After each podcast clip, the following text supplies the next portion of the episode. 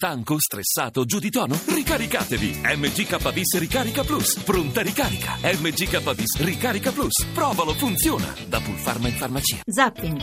335 699 2949 un messaggio con il vostro nome e via sarete richiamati sui prossimi argomenti. Per stabilizzare il sistema bancario italiano da ieri c'è il Fondo Atlante, o meglio ci sono l'accordo, l'architettura del progetto, un'ipotesi di coloro che saranno i sottoscrittori. Eh, ci sono intesa, Unicredita, non c'è Mediobanca, forse in arrivo la Cassa Depositi e Prestiti. 6 miliardi la dote più il debito per intervenire sui prossimi aumenti di capitale. Saluto e do il bentornato in diretta da Washington a Andrea Montanino, che è il direttore del Global Business at Atlantic Council e eh, è stato a lungo direttore esecutivo del Fondo Monetario Internazionale. Buonasera, dottor Montanino. Buonasera a lei, buonasera. Questo è un accordo che la convince? Beh, ma allora innanzitutto bisogna poi vedere i dettagli di queste cose. È uno strumento che può essere utile, non è sicuramente l'unico strumento necessario e, e, comunque ci sono una serie di dubbi intorno che vanno, che vanno chiariti. Quindi in linea di massima è sempre importante e utile che ci siano iniziative che rendono più forte il sistema bancario italiano, perché le banche sono quelle che poi prestano i soldi alle imprese, alle famiglie e che fanno andare avanti l'economia. Eh, quanto questo strumento funzionerà e sarà utile va, va un po' visto. Senta, ehm, potranno in un qualche modo, secondo lei, essere neutralizzate le crisi come quella di fine anno? Sto pensando a Banca Etruria e anche alle altre banche.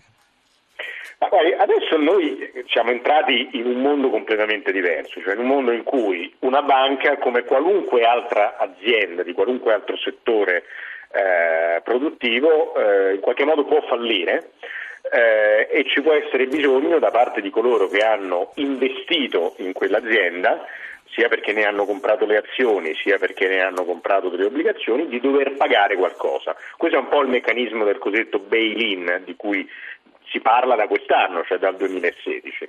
Eh, quindi questa è la nuova realtà. Eh, ci potranno essere altre banche in futuro che avranno bisogno di questi strumenti? Forse sì, ma è, è, nella norma, così come nel futuro falliranno altre aziende, potranno fallire anche altre banche. La cosa importante da dire è che il sistema italiano è complessivamente solido, molto solido. Poi è ovvio che ci può essere uno, due, tre casi limitati di aziende, che in questo caso sono banche, che vanno peggio di altre e in quel caso ci sono i meccanismi che si sono certo. stati costruiti in Europa.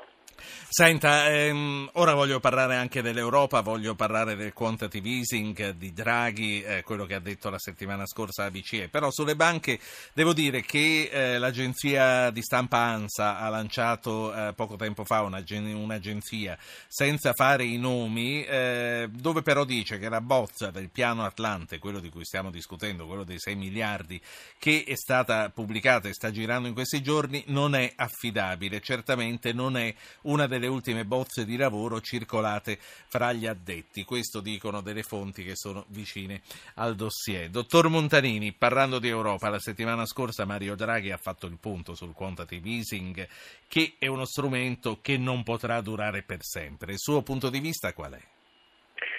Eh, il mio punto di vista è che eh, in questo momento eh, la Banca Centrale Europea è l'unico vero attore di politica economica che abbiamo in Europa eh, è l'unico strumento efficace a disposizione. Eh, naturalmente è uno strumento temporaneo, cioè mh, mettere nel mercato liquidità per tenere bassi tassi e quindi sperare che la gente investa, compri case eh, e le banche che facciano prestiti è un qualcosa che vale e funziona temporaneamente, non può essere un qualcosa di permanente, non può essere una condizione che immaginiamo di avere per sempre. È in qualche modo uno strumento ponte che dovrebbe facilitare la ripresa economica. Ora, questo in piccola parte sta succedendo, però dico in piccola, nel senso che non può essere lo strumento unico e né probabilmente lo strumento sufficiente a far ripartire l'economia. Non spetta alla politica monetaria eh, fare questo. Servono altre cose, serve probabilmente una politica fiscale diversa in Europa, più coordinata, forse con maggiore attenzione sugli investimenti pubblici in infrastrutture, sugli investimenti in capitale umano, sugli investimenti in ricerca. Eh, servono quelle riforme di cui tutti parlano, certo. le cosiddette riforme strutturali, cioè rendere le economie europee più competitive. Noi adesso comp- diciamo, competiamo con tutto, eh, con tutto, il mondo, con i cinesi, con gli indiani, con i brasiliani, non possiamo pensare che siamo al centro del certo. mondo, noi europei. La faccio, la faccio parlare con un'ascoltatrice che è Anna, chiama da Padova. Buonasera Anna. Sì, buonasera. Volevo chiedere se sapete dirci qualcosa di Banca Popolare Etica, se rischia come le altre banche o se è una cosa più sicura. Grazie. Grazie. Eh, io non so se da Washington eh, eh, il dottor Montanino ha una risposta da dare a Anna. No, però posso dire che io sono stato forse uno dei primissimi acquirenti di, di, di obbligazioni della Banca Popolare Etica, forse 15 anni fa, quando ha iniziato. Quindi ero un, un sostenitore eh, di questa realtà che eh, da quello che io so eh, ha fatto e fa un, un, lavoro importantissimo perché fondamentalmente emette obbligazioni per progetti etici.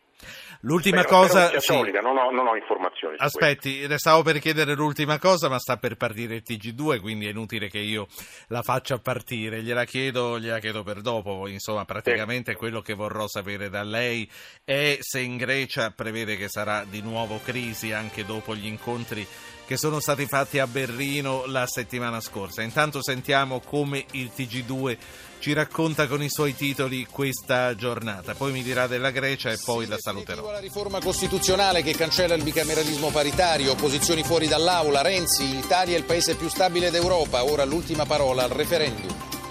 Dopo una lunga malattia è morto già Roberto Casaleggio aveva 61 anni. Grillo interrompe il suo show a Napoli e sul blog scrive Ciao, hai lottato fino all'ultimo, giovedì i funerali. Cordoglio bipartisan dalla politica per la scomparsa di Casaleggio, il presidente Mattarella, un intellettuale appassionato, il ricordo e il dolore dei militanti che si stringono alla famiglia. I bambini vittime delle mafie, approfondimento del TG2 dedicato agli innocenti uccisi da killer spietati. È una giornata di lutto qui in Italia, ehm, dottor, dottor, Montanino, per la scomparsa del cofondatore del Movimento 5 Stelle. Allora, l'ultima domanda che avevo in serbo per lei è se in Grecia, secondo lei, sarà di nuovo crisi e le lancette verranno messe indietro di 8-10 mesi? Eh, guardi, io diciamo, continuo a essere relativamente pessimista sulla Grecia. Eh, il problema greco non era stato risolto alla, la scorsa estate, ma era stata risolta l'emergenza eh, della Grecia. Eh, il paese è ancora un paese che non ha un, un, un, modello di business, quindi non è chiaro che cosa produrrà e come produrrà la sua ricchezza. C'è un uh, braccio di ferro in corso tra il Fondo Monetario Internazionale che vuole che gli europei di fatto condonino il debito ai greci, i debiti che ormai eh, sono posseduti dagli Stati europei, non più dai privati, e gli europei invece che resistono a questa, a questa opzione. In questa situazione è tutto fermo. Considerate che la prima valutazione del nuovo programma greco doveva essere fatta a ottobre 2015, siamo ad aprile 2016 e non si parla diciamo, di, di finire questa prima valutazione prima di probabilmente la fine dell'anno. Io... La, sì, con, questo, con, questo, la saluto. Andrea Montanino, direttore del Global Business Atlantic Council da Washington. Grazie. Arrivederci.